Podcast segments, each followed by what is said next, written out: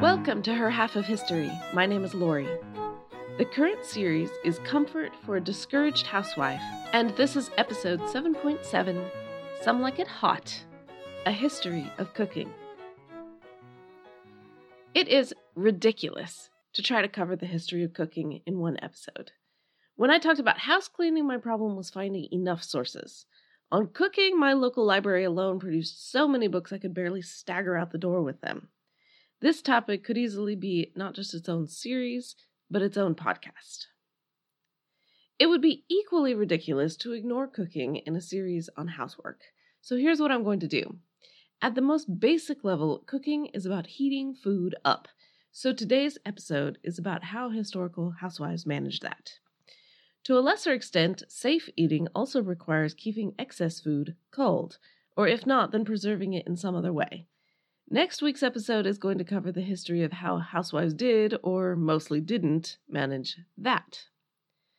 What the food actually is will be incidental to my story. But if you are hungry and interested in all the succulent details, then let me recommend some podcasts that actually do food history. The history of American food takes a fascinating and chronological deep dive into what Americans have eaten over the centuries, with episodes on pickles, eggs, venison, and even horses, and why we don't eat them except when we do. The Wonders of the World podcast is part travel, part history, and part food, guaranteed to make you wish you were on vacation. Gastropod calls itself Food with a Side of Science and History. You can listen about licorice, fortune cookies, kiwi, and McDonald's there, among other things. And then there's Anthro Chef's History of Food, and he goes all over the world and all over the timeline too, with some episodes on kimchi, or the Columbian Exchange, or the domestication of corn. If you are still with me and haven't switched podcasts yet, then let's talk about heat. It is always dangerous to use superlatives, but the oldest evidence of cooking fires I found is the Wonderwerk cave in South Africa from over 1.5 million years ago.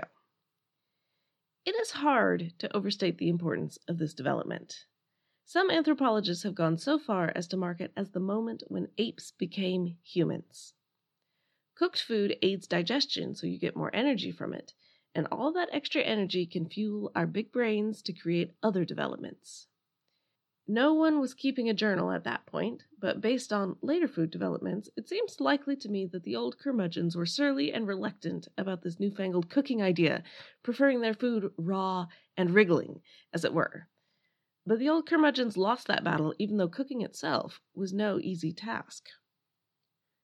Until very recently, cooking was largely the art of fire management, and managing it was the primary domestic activity. Women have often been the ones doing the managing. Actually, cooking is not as gendered as many of the other tasks I've described in this series. Evidence of men in the kitchen goes back thousands of years. Kitchens in medieval castles were often staffed by men working in the nude, and certainly there's been lots of bemoaning the fact that celebrity chefs today tend to be men. But most kitchens were not in castles, and most chefs are not celebrities. In a humble homestead, things were organized differently. The explanations for assigning this task to women vary from evolutionary to religious, but the one that makes the most sense to me is the purely logical. Both fire management and child management require someone to stay put and keep an eye out. They dovetail with each other in a way that hunting simply doesn't. I myself have built a fire, but only with the aid of dryer lint, a cheap lighter, and a bottle of lighter fluid, and our women of the past had none of the above. You can start a fire with flint and a fire striker, but it involves both skill and possibly a bit of luck, so many women took the approach of never letting the fire go fully out. Building it up again was often the first task of the morning, and it was not a trivial task. 19th century guides refer to it as an architectural achievement. Assuming you manage to get the fire going at all, you'll need a good working knowledge of how to get hotter and cooler fires depending on what you want to cook. Written cooking guides from not that long ago, historically speaking, would tell you to cook such and such dish over a tender fire, or a clear fire, or a moderate, solid, quick, slow, brisk, or soaking fire. I have no idea what most of those mean, especially that last one. You'll need an enormous amount of fuel for your fire, and its presence or lack thereof will have a significant effect on what you cook. If you've ever wondered why the British are famous for big roasts, and the Chinese are famous for finely chopped stir fries, it's because China had a fuel shortage, and for a long time, Britain didn't. It takes more fuel to cook big chunks than small chunks. The most basic way to cook is to roast the food on a stick over the fire. Pots of any kind are very recent in the archaeological record, only about 9 to 10,000 years for clay pots. Metal pots are far more recent, about 4,000 years ago, and they have the advantage of being harder to break. A basket or a wooden box cannot be put directly on the fire, but you can fill it with water, heat stones in your fire, and then use tongs or a spoon to transfer the hot ones into your container. If your stones are hot enough, your water will boil. And then there's pit cooking, in many parts of the world, people cooked by digging pits in the ground, lining it with stones or animal hides, and then filling with hot stones and food before covering it back up. This works so well for starchy tubers and roots that Polynesians actually had and then lost the art of pottery. They simply didn't need it for the food supplies they had. Pit cooking was better. The benefit of pots was that it allowed people to catch the juices that otherwise drip into the fire or get absorbed into the basket, box, or pit. The first written recipes are from Mesopotamia and they are for broths and bouillons cooked in clay pots. Pots had the disadvantage of being far more expensive than a roasting stick. In England in 1412, a metal cauldron cost four shillings. A clay version cost only one penny, and there are twelve pennies to a shilling. Your average domestic housewife probably only owned one pot, if she even owned that. And that is why one pot meals were the norm, and the default menu was stew. Or even more basic, porridge, made out of whatever grain you have available. But actually, you can cook multiple dishes in one pot. It just requires careful timing. You can boil things in little bags or cages, adding and removing each one at the correct time for that item. It was a big job whether you attempted that or not. Members of the Kasan tribe of northwestern British Columbia said, A woman has to be a hard worker, very clean. She's up early and to bed late. If she's not actually preparing fish for the smokehouse, she's watching those fish already in the smokehouse, seeing that no flies get at the fish, tending the tiny smoke making fires, cleaning off any specks of soot, moving the fish again and again to see that they dry evenly and do not sour. She's got to be patient. If you're in a hurry, nothing will be done right. Sometimes women have saved themselves some of the actual cooking time, but often at the cost of elaborate preparations before cooking. The Bemba women of Zambia threshed millet by pounding it with stout poles, sifting it, and grinding it all of which was so exhausting that they could rarely get even a day ahead of their families' eating.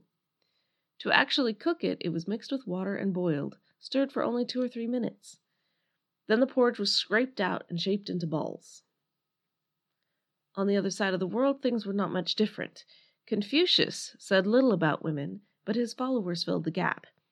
In the ninth century, the scholars Song Ruojiao and Song Ruohua wrote Analects for Women, which included this instruction To be a woman, one must learn to make it a regular practice, at the fifth watch when the cock crows, to rise and dress. After cleaning your face and teeth, fix your hair and makeup simply. Then go to the kitchen, light the fire, and start the morning meal. Scrub the pots and wash the pans, boil the tea water, and cook the gruel. Plan your meals according to the resources of the family and the seasons of the year, making sure that they are fragrant and tasty served in the appropriate dishes and in the proper manner at the table. If you start early, there is nothing you can't get done in a day. Do not learn the ways of those lazy women who are thoughtless and do not plan ahead. They sound pretty much exactly like a modern domestic goddess dispensing her wisdom, but at least the Song sisters were women themselves. In 1615, Gervase Markham published the wildly popular book, The English Housewife, in which he very explicitly states that she that is utterly ignorant of cookery may not by the laws of strict justice challenge the freedom of marriage, because indeed she can then but perform half her vow. For she may love and obey, but she cannot serve and keep him with that true duty which is ever expected.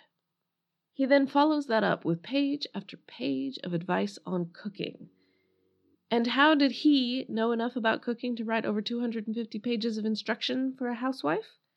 Well, he says in the intro that a lot of the manuscript was prepared by an unnamed woman. At least he admitted it. Almost every design for a house, teepee, hogan, whatever, was organized around the central fire, which is not just your stove, but also your heater, boiler, and light source. Wattle and daub earth floored cottages were common in Europe, but the principle behind a teepee is much the same. In either case, the interior walls get black with soot, and the air quality is not up to modern standards, but you do what you have to do. Whatever her accommodation situation, a woman had to know how to handle the fire without burning down her house. By colonial American times, this was no small little campfire. A well equipped kitchen hearth was serious business, at six to eight feet long. It had a heavy pole across the whole thing lengthwise, and hooks so you could hang pots at different heights. You could keep a hot log in the back and also have several smaller fires going in the front at different heats. You'll have no need for an exercise regimen because lugging all those pots in and out would be intense muscular effort. You don't have any temperature gauge except your hand to tell you the difference between your various fires. If you were lucky, you also had an oven. To use a clay or brick oven, you lit a fire inside until it was piping hot. Forget about a temperature gauge there, too. To decide if it was hot enough, you could toss in a little flour to see how quickly it turned brown or more likely you'd stick your hand in and see how long you could hold it there. The benefit of an oven is that it traps the heat even after the fire is out. So if you sweep out the ashes and then bake in succession, first breads at the highest heat. Then, as it cools, stew, pastry, puddings, and finally you can leave herbs in it to dry overnight before starting that fire right back up again in the morning. But loads of women did not have that option. Throughout much of Europe, baking was a profession. Professionals baked the bread. Housewives didn't because they didn't have an oven. The fire danger was real. The Great Fire of London in 1666 began at a bakery and swept through the city for four days. Usually, you didn't burn down the whole city, but you might very well burn down your own house. Laura Ingalls Wilder did. In the fourth year of her marriage, she left a tea kettle unattended in the house Almanzo had built for her. A few minutes later, the whole kitchen was ablaze. She grabbed her daughter and the deed box and ran out screaming and sobbing, What will Almanzo say to me? And there he found her and their child Rose just as the roof was falling in. If you were rich enough, you could lessen the danger by having your kitchen as its own separate building. That way, when it inevitably burned down, the rest of your belongings might be safe. But the average housewife could not afford that. Even assuming you kept the fire from destroying everything, the fact is, it would almost certainly burn you at some point. Utensils tended to be very long handled, so the cook could stand a good distance away. The first faint glimmer of relief from the blaze came in 1765 when the first cast iron stove was produced. Stoves were an investment up front, but in the long run they saved fuel. In summer they saved everyone from some, but not all, of the oppressive heat. They lessened the fire danger and kept things cleaner by funneling the smoke out. They also were better for women's backs because stove tops were at waist level, so less bending and stooping. You could cook multiple dishes on them at the same time at different heats. Meals that weren't one pot meals became easier. Even so, consumers were initially reluctant. The hulking thing was heavy, expensive, and not the way we do things since time immemorial. Also, you couldn't roast on it. What we currently call roasting is not roasting in the traditional sense. It's a mixture of baking and stewing, which is not the same as when you hold a skewer over the campfire. Many cooks and eaters were not at all pleased. But they got over it. By the mid 19th century, a stove was a necessity for a middle class home in the US and Western Europe. But let's not run away with the idea that this made cooking easy. In 1899, Boston's School of Housekeeping ran some tests and found that women spent one hour per day caring for the stove. Not cooking anything, just caring for the stove, sifting ashes, laying in the fire, tending the fire, emptying ashes, and most of all, blackening that cast iron to keep it from rusting. In seven days, a woman used 292 pounds of coal. If she didn't have coal, it would have been even more wood cooking was still the art of fire management. This burden caused 20th century feminists to point out cheekily that the person who benefited from the stove was not the woman of the house, but the man of the house. he didn't have to chop as much firewood, while she didn't see any reduction of work at all. And there is some truth to that, but it misses the boat a little, because plenty of women chopped and hauled their own wood. The gas stove, on the other hand, was a time saver for the housewife. The gas stove was invented in the early 1800s, but the public infrastructure needed to support it did not exist, so good luck getting one. It didn't become a reality for ordinary housewives until the 1880s in England and the 20th century in continental Europe and the US. The early promoters were amazed at how fast it was to cook, how cheap it was to cook, and how easy it was to clean. But as usual, the curmudgeons were against it. They were sure they'd be poisoned. As it became clear that gas stove owners were living well after all, gas stoves became extremely popular especially after manufacturers decided to rent them out rather than sell them so more women could afford the initial outlay. And the other important piece of the puzzle was that manufacturers got with it and hired women on the sales force. By the late 1880s, troops of women were demonstrating gas stoves at trade fairs and exhibitions. These female demonstrators were called Lady Demons. They also made house calls door to door, and some of them wrote cookbooks. Marie Jenny Sugg published The Art of Cooking by Gas in 1890, and it tells you how to cook everything from oxtail soup to cheese straws on a gas stove. But the fact that she was married to a gas stove manufacturer was no accident. She carefully describes all 17 of the devices he sold. To a modern reader, the most startling thing about the book is not the boiled tongue or the goslings or the calf head, but the fact that she expects her readers to be cooking a hot meal for six people three times a day, plus occasional seven course meals for 24 guests. We have come a very, very long way from the idea that you only own one pot and stew is pretty much all you can make. Standards have risen dramatically for the middle class woman. And if the sheer quantity of cooking wasn't pretentious enough, Sugg adds that extra bit of class by writing the menus in French. The Brits were the pioneers in cooking by gas, and by 1939, three fourths of British households owned a gas stove. These British women were then liberated from what had been the defining domestic task for millennia. They didn't have to keep the fire going. Electric stoves were initially poor competition. They cost more, and initially many people didn't get enough power to run one anyway. In 1890, one manufacturer advertised a cooker that could boil a pint of water in only 12 minutes. I confess I didn't know what to make of that because I had no idea how long it takes on my own stove. They say a watched pot never boils, but I can officially say, now, that I can boil a pint of water on my gas stove in four minutes.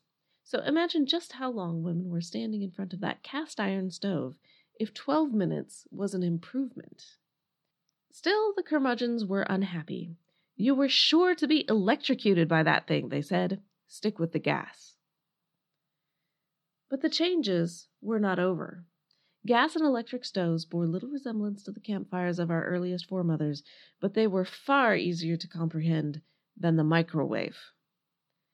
The microwave was invented in 1945 by Percy Spencer, who was trying to work on military radar systems. There are various tales told of the Eureka moment, including one that features an exploding egg, but Spencer's real genius was in realizing that the military wasn't the actual market for his invention. Housewives were. As usual, people were afraid of it. The radiation would cause cancer, and it was just too far removed from the fire to be real. Also, it is true that some things don't cook very well in the microwave. Bread or a roast are best done elsewhere. With such concerns afloat, the market proved almost as slow to pick up microwaves as it had been to pick up gas stoves. Alongside the microwave came an explosion of other new possible heat sources. Back in the day, you had an open fire. That's it. Now the possibilities are endless. You can have a toaster, a crock pot, a pressure cooker, a coffee maker, a bread maker, an air fryer, a deep fat fryer, an electric griddle, a waffle iron. The list goes on. And the only one I'm going to discuss is the rice cooker. Because millions of women don't have any of that other stuff, but they use the rice cooker every day. For its story, we get to go to Japan. From time immemorial, Japanese women cooked rice on a kamado, which is more or less an enclosed wood burning stove, which, in terms of the work required, was not that different than the Western ones I've already discussed. In the 20s and 30s, there were some attempts at an electric rice cooker, but they were on an industrial or military scale. They didn't work very well, and they were absolutely no use to the average housewife. After World War II, a Toshiba salesman was making the rounds trying to sell washing machines but when he spoke to housewives, they said they wanted help with cooking rice, which many of them were doing three times a day. The project was passed to an engineer named Yoshitada Minami, who knew he didn't know how to make rice, so he passed it to his wife, Fumiko. She wasn't an engineer, but she knew her rice. After extensive testing by Fumiko, Toshiba ended up with a new product with two cooking pots, one inside the other, and a bimetallic switch that would turn it off when it got hot enough thus liberating Japanese women from the Kamado. First sales were in 1955, and within a year the company produced 200,000 rice cookers a month. In public demos, when no charred rice could be found on the bottom, housewives were screaming at the splendid cooking. Admittedly, I'm using Google Translate on a blog for that quote, but I love the image of hordes of women screaming in excitement, and whether they did or didn't scream, the sales numbers are well documented. When the rice cooker entered China in the 60s, some housewives were so proud they kept it in the living room, not the kitchen, so they could show it off. Rice cookers are specialty items to people like me, but for East Asians and those who still eat like East Asians, they were every bit as transformative as the gas stove or the microwave in the West. Throughout this series, I've relied heavily on Susan Strasser, who wrote Never Done A History of American Housework in 1982. The only time that book let me down was when it said that the microwave wasn't popular because it didn't save much time and offered only limited benefits.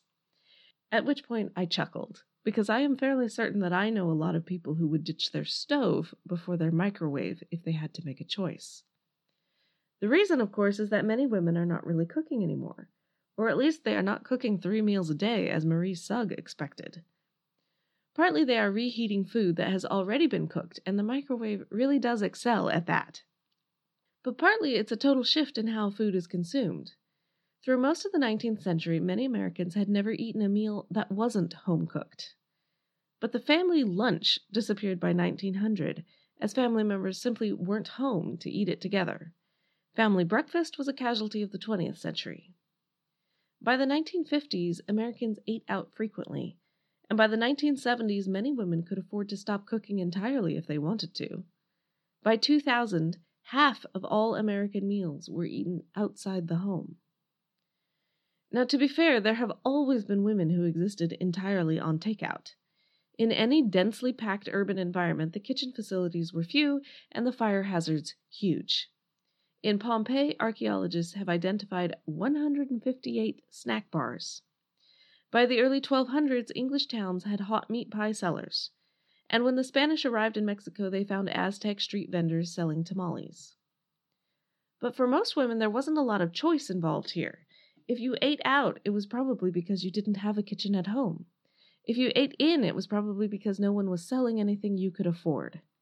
The idea of having a fantastically equipped kitchen and eating out anyway, that is a luxury. The reason is that for many first world women, time has become more precious than money. In 1956, married American women who did not have jobs spent two hours a day on cooking and cleaning up. In 1995, they spent less than an hour, and in 2013 it was only 30 minutes a day. It's hard to know just what to make of that. Some people celebrate the liberation of women who have been tied to that kitchen fire for millennia.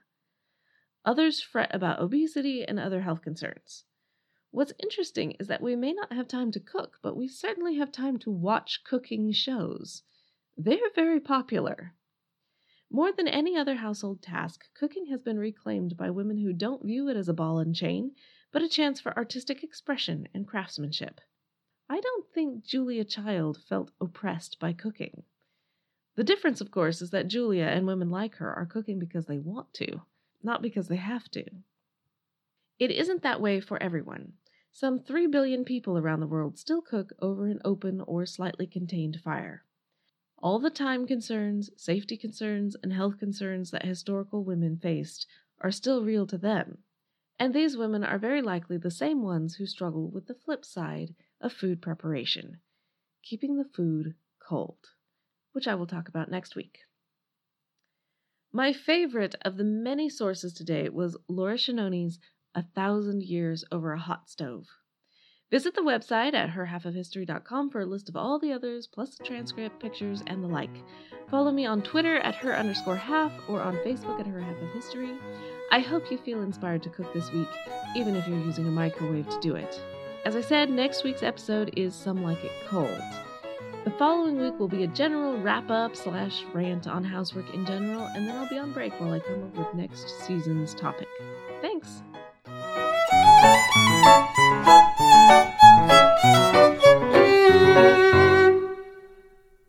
Around 10,000 BCE, families and tribes of the ancestors to the people of Britain would arrive in the southern part of the island after crossing from land that bridged from Europe. The Welsh built houses, communities, kingdoms, and continued to survive through Romans, Saxons, Danes, and Normans. The language and culture influenced by these sources continued to change and thrive, becoming ancient and modern at the same time. Join me as we travel through the history, meeting the kings, queens, nobles, and everyday people that create and grew modern Wales from the seeds of the ancient past. Croeso, and welcome to the Welsh History Podcast.